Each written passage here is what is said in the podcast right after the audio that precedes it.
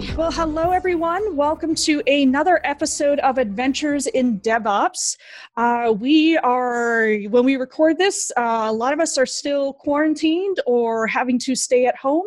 So we're hoping by the time you listen to this, uh, that will have eased up a little bit. But we are glad to be here Today, coming to you from our homes, uh, as always, I'm Nell Shamrell Harrington. I'm an engineer at Mozilla and one of your hosts. And with me is my co host, or two of my co hosts, the first of which is Tyler Bird. Tyler, how are you doing today?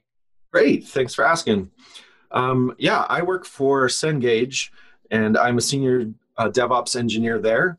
And I actually just started about a month ago. So it's still new going, but we primarily work on. I work in the platform team, and we are going through a big transition right now. So even though all this stuff's going on in the in the world, a lot of people are moving uh, moving all their apps, so it's keeping us all busy. So it is actually kind of nice to have a lot of a lot of work, even though it's a little bit shory, you know, to get done. It's good to get done. So I'm, I'm busy in the middle of all that these days. Cool. And with us also is uh, Chuck. Chuck, how are you doing? I'm staying busy. Um, a lot of people are looking for stuff to current on or work on or work with um, while they're stuck at home. And so I've been working on organizing uh, remote conferences. Um, I really do want to do a DevOps one. It's just a matter of figuring out when to do it and uh, stuff like that. But yeah, I've been doing um, remote meetups actually for uh, some of our bigger communities on devchat.tv. So that's JavaScript, React, uh, Angular Vue, and Ruby. And yeah, hopefully we can get some more stuff going. This episode is sponsored by Gravitational. As your team and cloud infrastructure grows, you may want to reevaluate how you access SSH servers and Kubernetes clusters. Gravitational Teleport is an emerging open source replacement for OpenSSH, which was built for modern cloud workflows. Teleport is opinionated. It does not allow SSH keys, and instead it insists on certificate based authentication, making it dead easy to set up and use. Teleport is fully compatible with your SSH and Kubernetes tooling, comes with a beautiful web UI and an audit log, and it allows users to access servers outside of data centers like IoT devices. It was called Teleport because it creates the illusion that all your company's servers are in the same room with you, even if some of them are self driving vehicles. Download Teleport on gravitational.com slash teleport or find it on github.com slash gravitational slash teleport. Fantastic. Looking forward to seeing the, uh, seeing the announcements for those. And we have our guest today. We have Ev Kontsevoy. Is that how you say your last name? Yeah, that's uh, that's right. Kontsevoy. Oh, wow. Uh, I'm impressed I got that right. Who is a co founder at Gravitational. Uh, Ev, tell us a little bit about yourself. About myself, um, sure. People usually like talking about themselves. So um, I'm an engineer by training. Always knew I wanted to be an engineer ever since, ever since I was a uh, uh, little. Uh, grew up in family of engineers. Uh, moved to the state to United States from uh, Russia when I was 21 years old. So um, just in time to uh, to be able to uh, visit the bar. So that was convenient. And uh, I, I work at a company called National Instruments. It was my first uh, employer where I uh, basically learned that making uh, instruments, making tools for other engineers is the uh, is the best job you could have. Uh, simply because making tools for people who are just like you, um, and that's what I've been doing most of my career, and that's what Gravitational is about as well. So um, we build solutions to make other engineers more productive. Cool. Well, we are glad to have you here. And I really like the topic of the show, or at least the topic we're going to start off with, which is it's one of the very first things I think you learn as a sysadmin and as a developer once you get to the point where you're not just developing on your local machine, and that is SSHing or uh, you know connecting to other computers. And I loved the title that was suggested for this episode, which was "I know what you did last session." So, Ev, I know that one of the things your company is focusing on is improving the SSH experience. Uh, can you tell us a little bit more about this, you know, the, the former state of SSH, uh, what it's going to, and what, what you're trying to bring it to? Absolutely. So, uh, first of all, I would make a, a reasonable comment that there is no well defined state of SSH. Instead, you have a collection of companies out there, like soup of different pro- processes that people are using. So some organizations are more sophisticated simply because they can afford to have um, uh, qualified security people, qualified DevOps people, uh, but not everyone is that lucky. So if you if if you work at Google, Netflix, Amazon, um, uh, any of those companies, you've always had a fantastic uh, story around accessing your infrastructure using SSH or by any other means. Simply because these companies are sophisticated, they understand security. They also operating in this. They also operate in the future. Like the technology that uh, these top businesses use today is what uh, the rest of the world will be using like five years from now. So, but then there are uh, companies, let's call them like the rest of us or the rest of the world. Um, I don't want to like point fingers, but you have airlines, you have retail, you have banking, you have all kinds of businesses uh, who have servers, who have cloud infrastructure, and they also have exact same needs. Everyone actually wants to be secure. Everyone want, uh, wants to push code to production, and uh, if you look at the rest of the world, what was happening there, and I saw it myself because because I spent several years at Rackspace, um, a second uh, largest cloud provider at the time. And I got to see a lot of uh, Rackspace customers, uh, smaller companies, mid-sized companies. They've always been struggling with it. And if you look into their uh, the state of their kind of server access or privileged access, um, you you would see um, so their the state of their SSH was all over the map. Uh, some would basically expose every server to the internet, and they would have, let's say, like a predefined user like admin, and they would have uh, the, the SSH key for that admin uh, stored in a, in a special place that they supposed to um, get someone's permission to get that key out. Some people didn't really care, and for every server, they would basically have a private key. I'm sorry, a public portion of every engineer's key would be provisioned on every server, which was a complete nightmare. Um, and some people would just like they would say, "Oh, we have this one person, so only that person can do SSH stuff." Um, and some companies would just say, you know what, we don't allow our engineers to touch infrastructure via SSH. In that case, when they have a like a specific server that like constantly be pegging CPU at 100%, like they would not be able to debug and see what's going on. Um, so that was kind of the state. It was all over the map. And on one hand, you had companies again who figured this out, and they would build their own homegrown SSH solutions, sometimes from scratch, sometimes built around pre-existing open SSH infrastructure. And then you have companies who basically wild, wild west. Yeah, so that that that was sad. And what's interesting too is that it's probably the easiest vector of attack. It's the most critical, but at the same time, look, if you're if you work at a company and I'm a criminal, I really I really want to get access to your data. It's probably just cheaper for me to hire someone to steal a laptop of your uh, super privileged engineer uh, break into that machine, get the SSH key out of it, and then get access to all of your infrastructure across all of cloud providers, including your basement and all of your data across all applications. And it's Sounds just like, like a, a possession scenario. of a single file gives you these superpowers. That's just insane. So on one hand, on application level security is so great, but infrastructure security is so simplistic. So that's I think what the world uh, still looks like today, mostly. I think. Boy, saw- that just got real.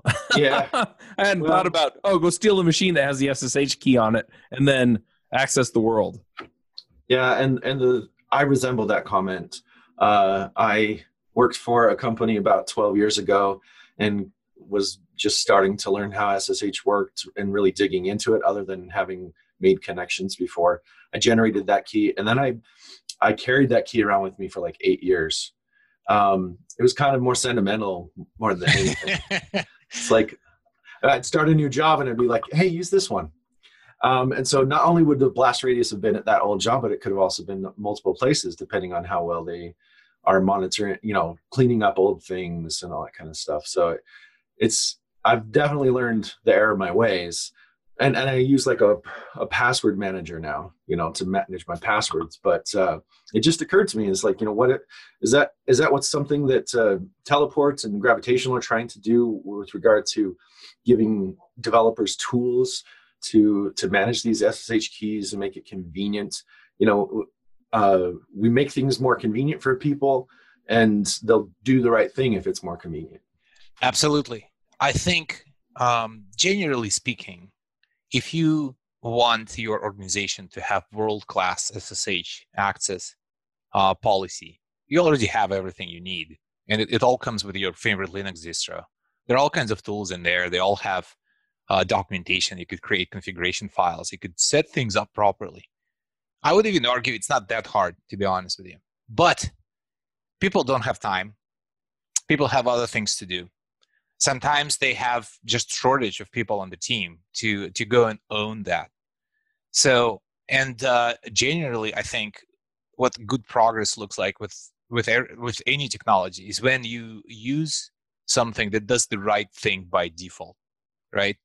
So like when you turn on your TV, you automatically get color picture. You don't have to fill like you don't have to pick a codec that your TV has to use to decode signal that's coming from um, cable provider. It's just it just works, and that's basically what Teleport does for securely accessing your infrastructure.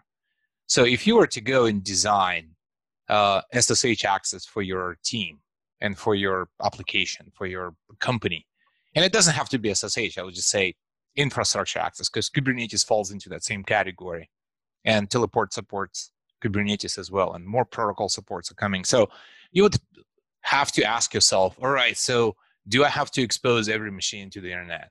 If not, okay, so I need to pick certain hosts to be visible and others are not going to be visible. So then uh, am I like what uh, kind of conveniences or inconveniences am I introducing for my team by hiding certain services behind like VPC or whatever? So you should be like go like you you asking yourself these questions and then okay, so what uh, hashing function should I use? What kind of ciphers should be approved for let's say for SSH access? And then, okay, what kind of authentication methods am I going to use? Should I disable uh, root access? And so all these different settings, if you type man and then sshd.conf, you have to have an answer for these things. And the default's actually not great with most Linux distros. They're just defaults uh, because it's, um, again, um, I know a little bit what it takes to maintain a Linux distro. So uh, maintaining the default state of every config file of every daemon is actually a lot of work. Or you could just use a tool that without any configuration whatsoever, it will give you sensible defaults. And it will basically say, look, this is how top companies in Silicon Valley are doing it.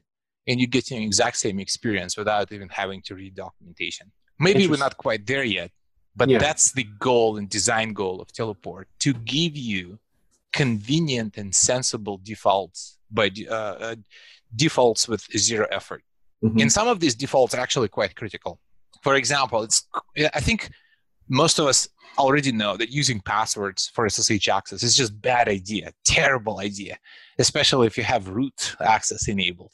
But Teleport extends it uh, further and it says using SSH keys is also a terrible idea. Because what is an SSH key? It's actually extremely long password written into a file. That's all it is. Uh, so fundamentally, it's no better than having a password. And instead, Teleport says like certificate based authentication, which is what the rest of the world uses. That's what your, that's like HTTPS and TLS or TLS over HTTP. That security is almost always done with certificates. That's what modern systems like Kubernetes use. And SSH supports certificates as well. It's just configuring them. It's a pain. Is, uh, is a pain, yeah. So Teleport says certificate is the only method of authentication you will have and uh, it's going to be easy to do by default. And then Teleport also says you you're supposed to be using Bastion hosts, but you're not supposed to get direct SSH access to them. So Teleport makes a distinction between Bastion and SSH proxy. And why is that? Well, that's because it's something that I've seen in production when people start using Bastion hosts, which means that you can SSH into Bastion host and have a session on that Bastion host. And what that does, it creates all kinds of weird incentives. We thought we were being really secure at companies where I've done that in the past. yeah, yeah. And then you start seeing your engineers start deploying things into Bastion host because it's just convenient. Oh, I need WordPress. I'm going to put it on this Bastion host, the same machine we have like SSH running on because it's already exposed to the internet. It's just kind of easy for me to do. And then you end up with a bunch of software on that machine. And that software itself has vulnerabilities. And then someone gets into a Bastion host through WordPress or through something else. Again, I don't want to bash any software, but all software comes with bugs. So for that reason, Teleport says no. When you have a, host like that, you're not supposed to get access to it. and uh, and that's what SSH proxy is. So in a, so when you um, putting teleport on your infrastructure, so you have to pick which host is going to be a proxy host, and that's the host that all other hosts automatically get connections through. But then if you have a host like that and you're trying to get access to a specific machine, you usually have to do this weird dance with OpenSSH. You need to tell it like, oh, like this is like the proxy is supposed to be using when you're accessing host names with certain with you when you're accessing hosts with certain names, which is also inconvenient. So teleport just kind of puts all of this away and it allows you to say SSH and then the address of the machine, and teleport will figure out that there, yeah, there is a, a proxy server somewhere. So it becomes completely transparent. That's actually where the name teleport is coming from because it creates this illusion that all of your company servers are teleported to the same network with you, same room. It makes me think of the Star Trek teleporter, to be honest. um, look, I like that. It's a, it's, it's inspirational name, but it also always kind of communicates all these magic properties that you get if you're using a system like this. So that's basically the goal of teleport, is to give you comp- absolute transparent SSH that uses certificates behind the hood, under the hood, not behind the hood, behind the closed door, I guess, uh, and uh, so those certificates are tied to your identity. So if you type SSH and the name of a machine that is supposedly sitting in your Amazon account or IP of that machine, whatever. So you, teleport will take you through single sign-on. So you will go through if you're using GitHub or Google or Okta or anything.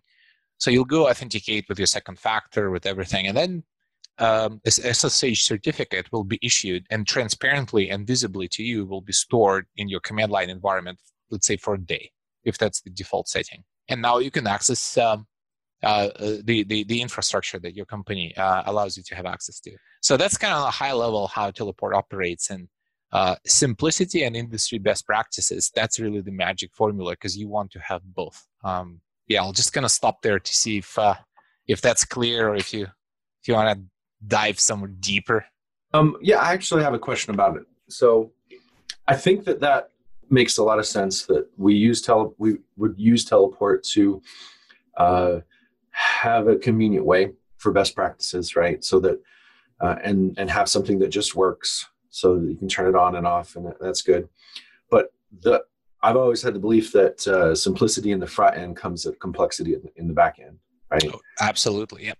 Without going into any sort of details that would enable some, you know, potential red team type of scenario to give you uh, to get access to your thing. What do you guys do architecturally to secure the information? Like I was envisioning, I'm, I'm managing 100 boxes on AWS, and I, I want to be able to SSH into all of them, but I also want only me to be able to SSH into the prod ones. But the, there's got to be some sort of database or place you're storing the information. How are you securing the things inside of uh, inside of Teleport? in a generic, you know, abstract way? Uh, sure. So we are. So in the early days, we kind of uh, adopted this policy that we wanted to use open standards for everything possible for a variety of reasons. First of all, again, like we're engineers ourselves and we absolutely hate this kind of weird proprietary technology that uses like different language for everything that has like a word that doesn't really mean anything outside of this ecosystem so for that reason like teleport command line uh, the CLI client is just type SSH and all the same flags are supported.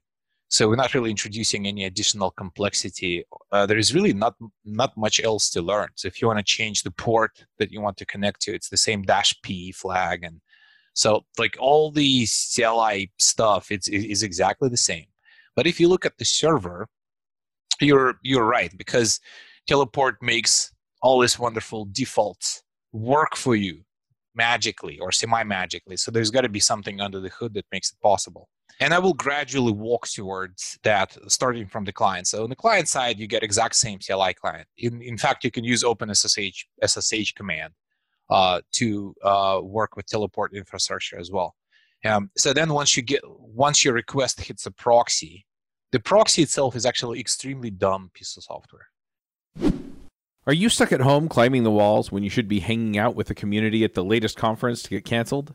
Are you wondering where to hear your JavaScript heroes like Aimee Knight and Douglas Crockford and Chris Heilmann?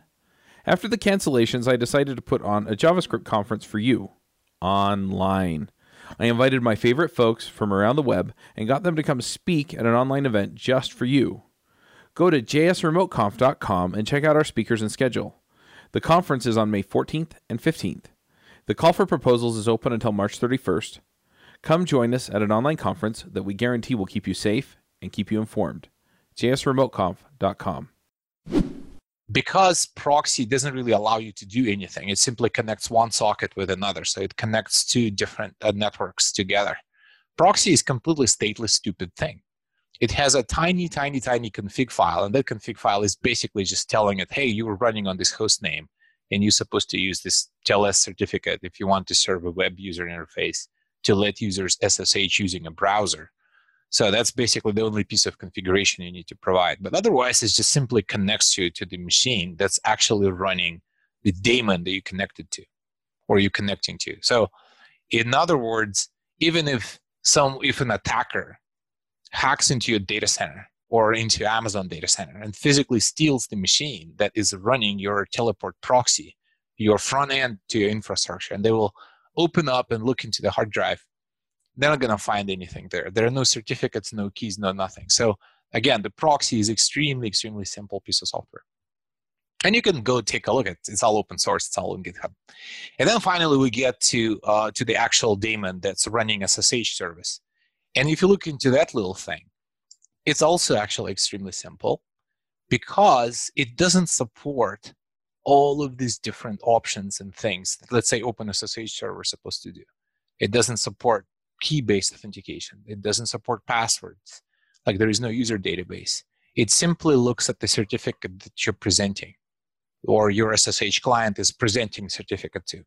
And what that machine does, it basically compares if your certificate is signed by the same certificate that the machine certificate that it's running on is signed by. Does it make sense? Because in a, in a teleport world, everything revolves around the certificate authority. So which means that a host is also, it also has an identity, which means that host also has a certificate and that certificate is signed by someone.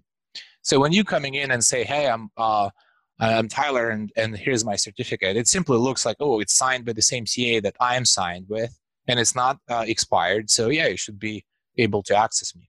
Again, I'm simplifying, but there's role-based access control that kind of comes into play. So um, the reason I'm telling you this is because the server itself is also extremely simplific, simplistic. Now, all of that complexity that you're correctly referring to, it does exist, and it exists in the th- third component of a teleport system. This is what we call the auth server. Teleport auth server is basically a CA. That's your certificate authority. That is uh, the, the central authority that issues certificates and it also keeps all the rules about your system somewhere. And yes, that thing needs a database.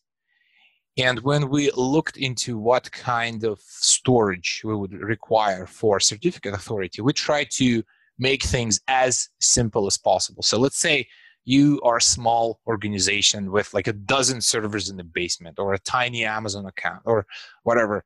Um, and you don't want to use any complicated databases just use a file system. So if you have a file system that is encrypted that you can trust, uh, that is um, uh, backed up reasonably uh, frequently, just use that. So Teleport will just use flat files to store the state of your kind of uh, infrastructure. Um, but if you're running in uh, AWS, yeah, you could create a DynamoDB instance and you can point teleport, hey, store all the secrets in Dynamo. And then you lock down Dynamo and you say no, no one has access to it enable encryption on Dynamo. Dynamo is already highly available. so that is uh, going to be your story. And the type of information that Teleport auth server would store in that database basically falls in two categories. One is secrets. So if you're a certificate authority, it basically means you are the never disappearing omnipresent private key for the organization because that's what CA is at the end of the day. And that's where Teleport stores that secret. So it would go in either into encrypted file system if you have if you have it, or it will go into DynamoDB. Teleport also supports other backends, and it also has an API for building plugins. So if you have some additional facilities to store secrets, maybe HashiCorp Vault, you could build your own plugin that will store it. And, and like it's up to you basically where you want teleport to store uh, this DCA basically. And the, say, and the second type of information that teleport stores is your audit.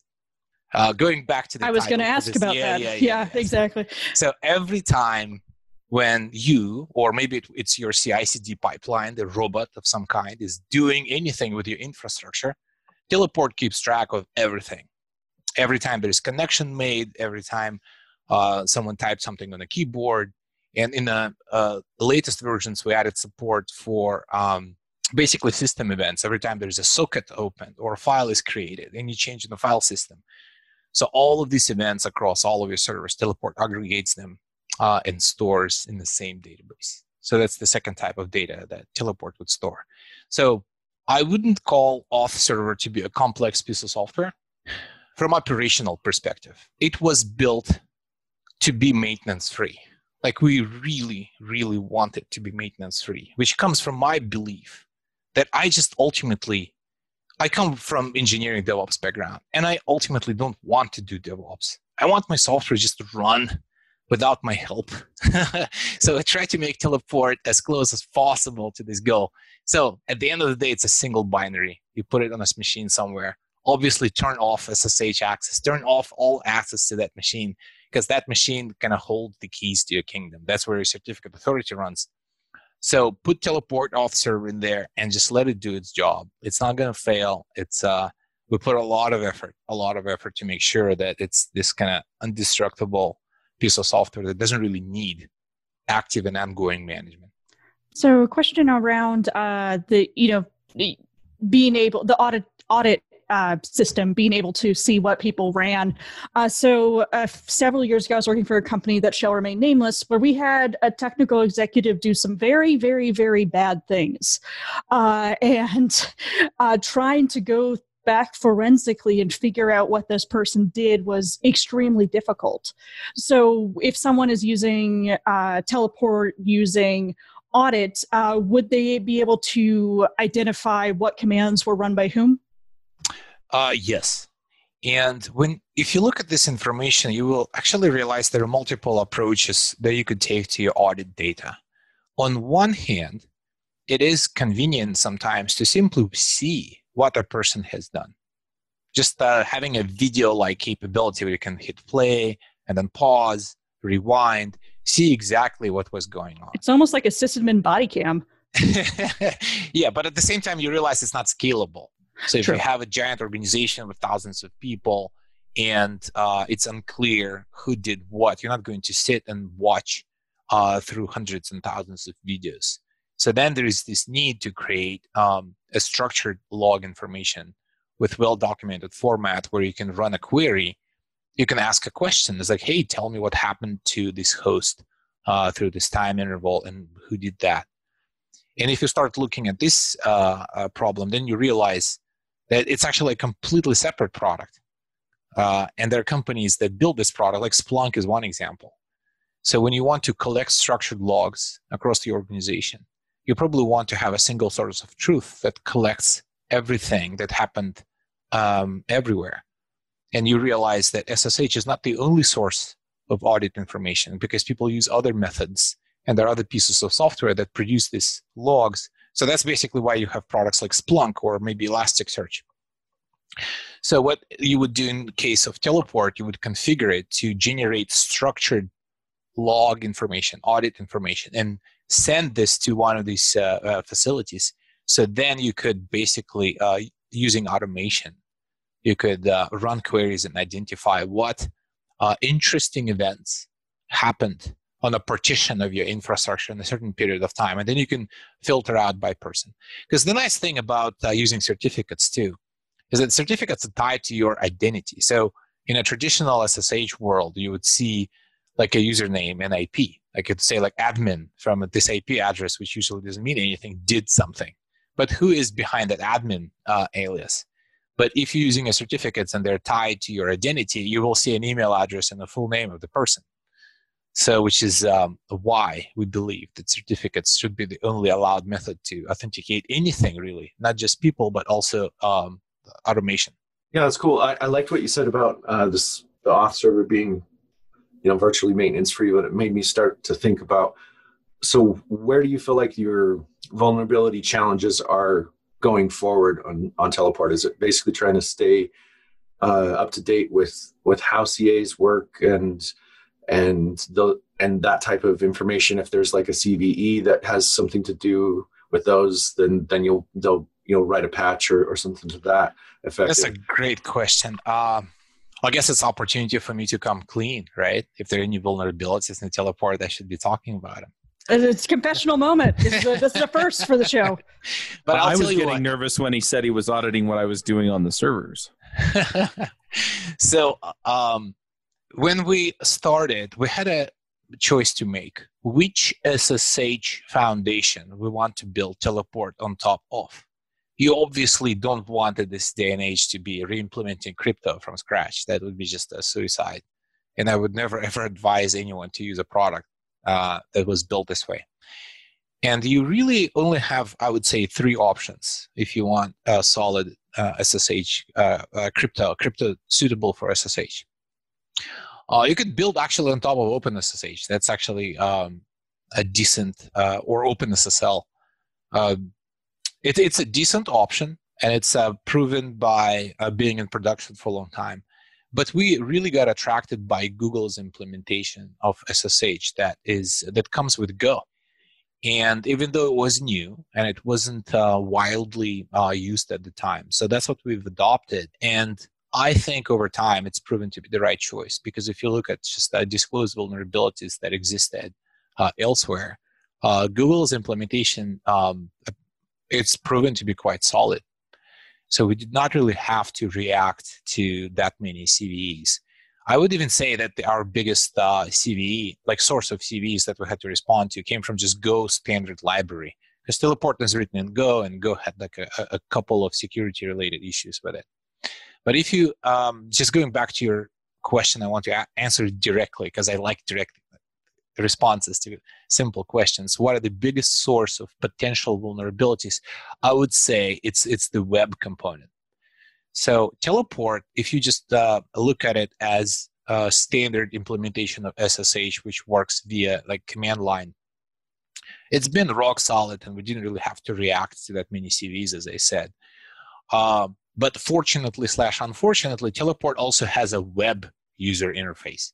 The idea there is that if for whatever reason you get some you need to get something done and you don't have a CLI environment in front of you, maybe using old version of Windows, you could just type the name of your SSH proxy in a browser and you will go through same SSO process with second factor and everything, and you will get a web-based CLI client, which you could use to SSH into any node that you have access to. And it's been incredibly popular. So one reason it's popular is because of Windows. Another one is because you could use it on actually any device, like a iPad or your phone. So being able to access your servers via SSH using a browser is obviously convenient for lots and lots of people. But that very same web interface is also used to actually examine audit information, to configure your role-based um, access control. Um, basically, most of teleport administration happens there. And uh, surprisingly, or maybe not surprisingly, so that is basically the biggest source of potential vulnerabilities that we had to watch closely. And we've seen uh, CVEs, uh, I think it was from Go's runtime around HTTPS, um, just uh, like the web framework that we had to fix. And we also ourselves like made a few um, not, not critical mistakes that we caught in time because we periodically re- uh, hire professional um, uh, security companies to come and audit teleport for us. So we do it frequently, multiple times a year, uh, and that has been historically kind of the most dangerous area of technology to secure. Well, thank you very much for the the honest and thorough answer. We really appreciate it. Look, it's, it's rock solid. No one uh, has ever been hacked through teleport. So, but I'm just uh, as a technologist. Um, I think it's it's it's not a secret that the web stack is so uh, vast and complex that most of these um, like issues that's where they uh, can be hidden. Well, I liked what you said earlier about uh, keeping things simple and not adding features just to add features. It's definitely an enterprisey um, pattern, anti-pattern, right? Just like, oh, we need something for the next quarterly release. So, what feature are you going to add? We're going to add some a huge amount of bugs. Okay, so that we'll have something to fix in the next quarter. Yeah, I mean, we can beat up on enterprise all all that we want, but uh, they they need all these different good products as well. But I, I, like what you've been saying about trying to go after you know the more fortune uh, one million or the smaller companies, so that they can actually have something that makes them more secure out of the box. Is is teleport used? So it makes me think about businesses and how businesses can use it and and, and benefit from this, which leads me to I guess kind of what the question is like. Do you guys help with being able to pass like um, audits for uh, PCI and, and compliances is what I'm looking for. Uh, what, well, do you have any good uh, white papers or, or case studies about that? So the short answer is yes, of course. And uh, you could basically, you could probably use Google search to Google things like teleport HIPAA compliance, teleport PCI compliance. Uh, and um, I would actually make a comment that teleport is quite widely adopted at large uh, companies as well. Because when I was uh, talking about small businesses, what I meant by that is like no one like quite frequently people just cannot afford to have a giant team. But that is also true for a large company if you zoom in into one particular practice. Like no one some like no one can afford to have like a, a professional uh, infrastructure security person for every single project within a larger company for example. So we have customers like nasdaq and ibm and uh, samsung. They uh, use teleport and they it's kind of growing in usage internally simply because these companies they experience talent shortage as well. Everyone does. That's ultimately what i think good uh, tools and solutions are all about. It's about doing more with a smaller team. Um, but uh, speaking of compliance like for an engineer who's never dealt with compliance i'd like to uh, compare compliance to those checklists. So if you read about uh, aviation how pilots like everything you do in an airplane as a pilot. It's like checklist driven. Like before you take off you have to go through like yes yes yes yes yes yes. Before you land you have to do that same thing. Or if one of your engines fails you the first thing you have to go through checklist. So that's really what these compliance standards are. And if you use a system like teleport in production it simply allows you to quickly answer to some of these questions. Um, I, I definitely say it would be exaggeration to say hey, if you use teleport, you automatically become PCI compliant because come on, your own application needs to be done properly. But it definitely makes it much, much easier to go th- through most of these compliance checklists if you have a system like teleport in place because it gives you simple answers to a lot of these questions. Early in my career, I figured out which jobs were worth working at and which ones weren't, mostly by trial and error. I created a system that I used to find jobs and later contracts as a freelancer. If you're looking for a job or trying to figure out where you should go next, then check out my book, The Max Coder's Guide to Finding Your Dream Developer Job. The book walks you through figuring out what you want, vetting companies that meet your criteria, meeting that company's employees, and getting them to recommend you for a job. Don't settle for whoever has listed their job on the job board. Go out and proactively find the job you'll love. Buy the book at devchat.tv slash jobbook. That's devchat.tv slash jobbook. Cool. And I mean, are the does the web UI have good reports for that kind of stuff to help aid in that, or no? We, um, so what you're referring to, it's uh, it's maybe it's it's a deeper uh, assistance with implementing compliance, where you hmm. basically generate the thematic documentation. No, Teleport simply says that. Um, for example, some of these compliance standards, they say like, well, do you terminate connections automatically after 15 minutes? And in, in teleport, it's all done properly by default. So every teleport setting that we have, uh, it was picked intelligently because we looked at FedRAMP, for example. What does FedRAMP require for you to uh, to be able to say yes to some of these questions? And uh, simply by using teleport, you can just confidently say yes, yes, yes. Do you have like encryption at rest for your SSH secrets? Like yes, because teleport. Um, because with teleport, if you point at DynamoDB, DynamoDB itself is compliance. So you could say yes and just move on because all of your SSH secrets, they all come down to this one off server setting where the CA goes. And if CA goes into this one place, then it means that across all of your data centers, all of your smart devices, all of your laptops that employees are using, you don't have a single SSH secret anywhere. So mm-hmm. that's really why it makes it so easy. And um, painless to go through this kind of infrastructure compliance procedures. Uh, bless you for taking some of the pain out of audits because they are horrible. Oh, well, I'll take uh, I'll take it and I'll say thank you. But it's not me personally who did it. Obviously, the team. So we have uh, quite talented people there who um, who enjoy solving it uh, for the community in the open. Because like keep in mind too, like you don't have to like come to us and pay us money to do all of that. Teleport, like everything I've been talking about, is available in open source version. So anyone can just go download and get themselves uh, industry best practices uh, uh, for SSH and Kubernetes access. Yeah, and I added to our show notes here uh, a link to just as you were mentioning the FedRAMP and that kind of stuff.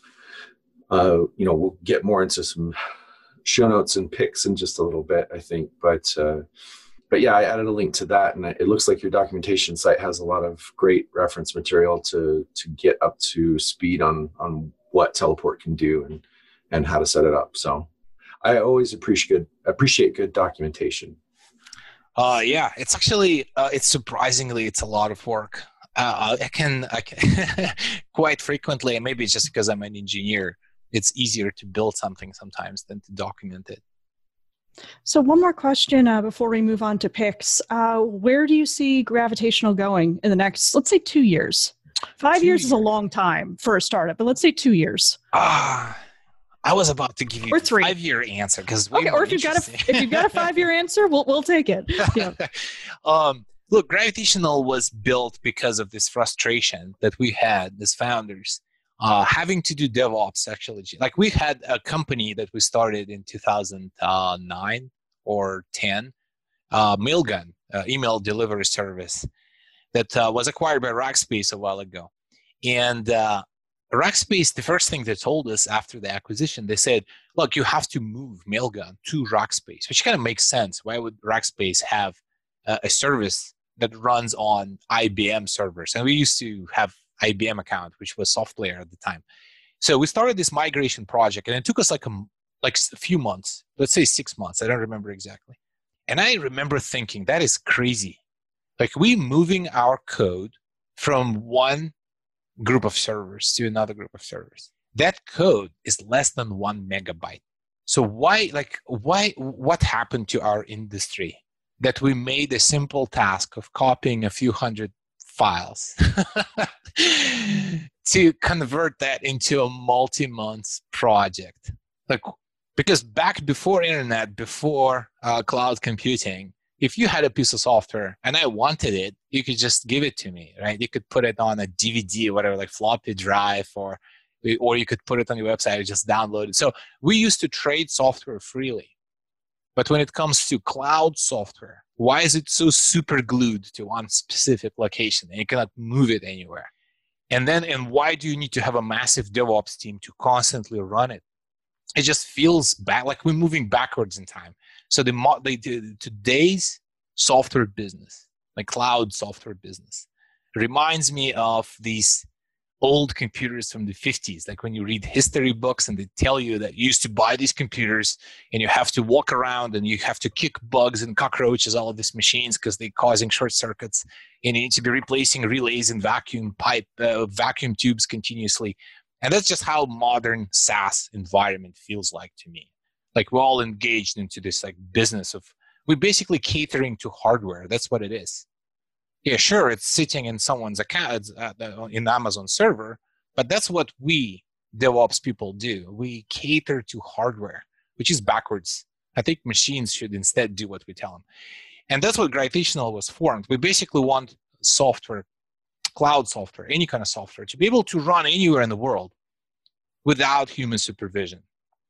Can we get it done in five years? I think we'll get close.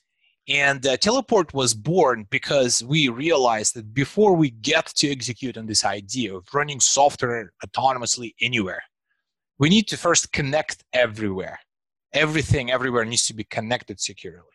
And because today everyone is using SSH, and now we're getting things like Kubernetes in, into the mix, you have to get that solved first. And that's the name Teleport. Because if you if you're Netflix or if you Tesla, like you have smart devices like smart TVs and and they are running your code. Like your TV is running like code written by Netflix engineers, or you have these self-driving trucks somewhere and they also run code. And then you have servers in Amazon, and you maybe have servers in your own data center. All of that is your platform. All of that is just a giant distributed computer. So how do you get access to all of this completely seamlessly? So that's what Teleport solves. And the second product that we're also working on called Gravity. So that that's the next step further is like how do you make software run everywhere automatically? Uh, how do you make zero like how do you build software without having a slightest idea of like where it will run? Because today with people building applications, it's almost like they build in the sandwich where oh this is my first layer, that's my Amazon server. Then I'm gonna put something on top, maybe like a Kubernetes or something. Then another layer, another layer, and then five years later, you don't even remember how it was built. So if you talk to most companies in Silicon Valley and ask them, can you recreate your entire AWS production environment in a different Amazon account? A lot of them will just not even know how to begin. I just, it feels temporary to me. Come on, how can we tolerate this for long? And uh, fortunate enough, being an entrepreneur, that's my only answer. It's like, hey, let's start a company. Let's try to get something uh, uh done. Um, simply because it just feels incredibly uh, primitive that that we catering to hardware this way, uh, the way we do. Not sure if I'm answering your question. Oh no, but, that uh, that answers it but all that's right. where we're going. Like I want to get as much as possible done on that front in two years, and five years, and ten until I die. That's basically my focus is to go back to these times when software could be freely movable and it did not require massive amounts of team of people standing around and massaging it continuously to just keep breathing, keep breathing. That's just uh, temporary. Excellent. Well, thank you so much. Uh, really appreciate you coming on. I had learned a lot this episode. I think all of us did, and I think our listeners will too. Now, at the end of every show, we t- uh, always pick out uh, each of us one or two picks, things we found useful to us in the past week, uh, technical or non technical, either is fine. Uh, I will go ahead and get started. And my first one is a blog post. So, as some of you know, I'm on the board of an organization called Operation Code, where we work with military veterans and their families who are transitioning into civilian life, helping them learn software skills and uh, move into those high paying technical jobs. So we decided years ago that we were going to run our site on Kubernetes. Is that overkill for a nonprofit site? Yes, it is. But the reason we did that was we wanted it to be a teaching tool for the technologies that were number one, the most in demand, and number two, could uh, you know, bring someone the highest salary. So we ran into a little bit of trouble with our AWS bill recently, uh, where it was it was it was too big a percentage of our monthly uh, donation amount let's say that that it was taking up so one of our volunteers irving Popovetsky, I think I said his last name right. I worked with our team to refactor it. And in refactoring it, we shaved off two thirds of our AWS bill. And our Kubernetes infrastructure is in a much, much better place than it was beforehand. So he wrote up how he did it, uh, how the team did it in a blog post. And I recommend everyone give that a read. I will put that link in the show notes. My second pick is I can't, I don't think I can say this is non technical, but it's a game, uh, Animal Crossing New Horizons. So I had not personally played an Animal Crossing game before, but I'd heard a lot about it. So I wasn't sure what to expect when I downloaded it. This is the perfect game for our times because it is incredibly you know it's one of those games where you play a little bit every day you make a little bit of progress on different goals you're gathering things you're fishing etc it's so soothing to do that at the end of each day or throughout the day. And in an anxious time i, I think this is the game we need right now. So uh, if you've got a nintendo switch highly recommend it. And with that let's go to tyler. Well and i'd like to dovetail off of that because my uh, second which I'll now do first pick was going to be uh, this website called Deku Deals. Um, and Deku Deals essentially is a website that helps you find deals on Nintendo Switch. So most uh, you know AAA games like uh, Animal Crossing that just came out aren't going to go on sale for uh, you know while they're so popular but every once in a while you can basically set a watch on a, on a game you're interested in and, and get it for less and, and see how the market's been playing with it it gives you a bunch of analytics data on on each game and for somebody who's a little too um, collecty and buys too many games, it helps me stay collecty, but also stay within a better budget. So, so I really enjoy that. Yeah, so people could watch that if they if they want to save a couple bucks on Animal Crossing in maybe a month or two. Uh, but for now, you're probably going to have to spend the full amount because it is very popular. Um, my other pick is one that I would like to mention. It's a Ruby gem, uh, and it's called Working Man, and it was created by a former colleague uh, about a dozen years ago who just wanted to save some of uh, his Mac OS uh, configuration. And so, what it allows you to do is uh, save a thing so that you can open up your uh, terminal and then type in Working Man Start. And what it'll do is it'll reopen all of your uh, apps. So, let's say you turn your computer off at night and you want to get started where you were last time. Um, you can essentially save the configuration of, of what you're doing. Now, I'm trying to stress test it and, and do it with eight different desktops on my Mac and using multiple files and seeing if I can really put it to this to the test at this point because I'm using different lanes and different colors to kind of uh, keep things in uh, in my head a little bit split up and and so I can more effectively and efficiently multitask at work. And if I uh, make a good headway on that, I'll I'll post a blog post about that and, and share it with the the team. But uh, yeah, I really this gem has always been it's one of those things that's kind of bulletproof because it is fairly basic. It only works on Mac, but uh, you know, and, it's it's only if you have Ruby. But people who, who have a Mac usually have Ruby, and and it's pretty simple to to configure if you're if you're in that demographic. So that's what I'd recommend. Awesome, thank you, uh, mm-hmm. Chuck. How about you? Yeah, um, I've got a couple of picks. Uh, the first one is a book that I've been listening to on Audible. Um, it's not a technical book. It is The Cash Flow Quadrant by Robert Kiyosaki. Um, he's the guy who wrote Rich Dad Poor Dad. And yes, I've heard some people complain about him and the way that he conducts business, but the stuff in the book is pretty spot on from what I can tell. So I'm really enjoying that. And it's making me think about where I'm headed with the stuff that I'm working on I'm also going to throw out the devchat.tv slash meetups, and that's the online meetups. If you're stuck at home and, you know, anyway, uh, we, like I said, JavaScript, React, Vue, Angular, and Ruby. RailsConf got canceled, so I'm looking to put on a remote conference for that. Um, I'm putting on a JavaScript conference in May. Um, a lot of the speakers are already listed. By the time this goes live, you'll probably be able to see the full lineup of speakers. Um, iOS, React Native are the next ones that I'm putting together. And then, yeah, I'm probably going to either do DevOps or DevSecOps. I haven't decided which one I want. If you have DevOps heroes that you want me to invite to speak, just tweet them at me at CMaxW on Twitter. It's probably the easiest way to do it. And then I will go. I, I'm pretty good at tracking people down on the internet. I am the consummate internet stalker. So I, I should be able to find them. And then, um, you know, and then they can tell me no and then I'll probably leave them alone and not stalk them anymore. But um, at least that way, yeah. Um, probably. I, am pretty persistent. Anyway, so yeah, at the end of the day, um, I would love help just knowing who you want to hear from.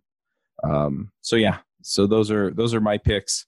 Um, devchat.tv meetups, devchat.tv slash conferences, and uh, that book by Robert Kiyosaki. All right, thank you, Ev. How about you?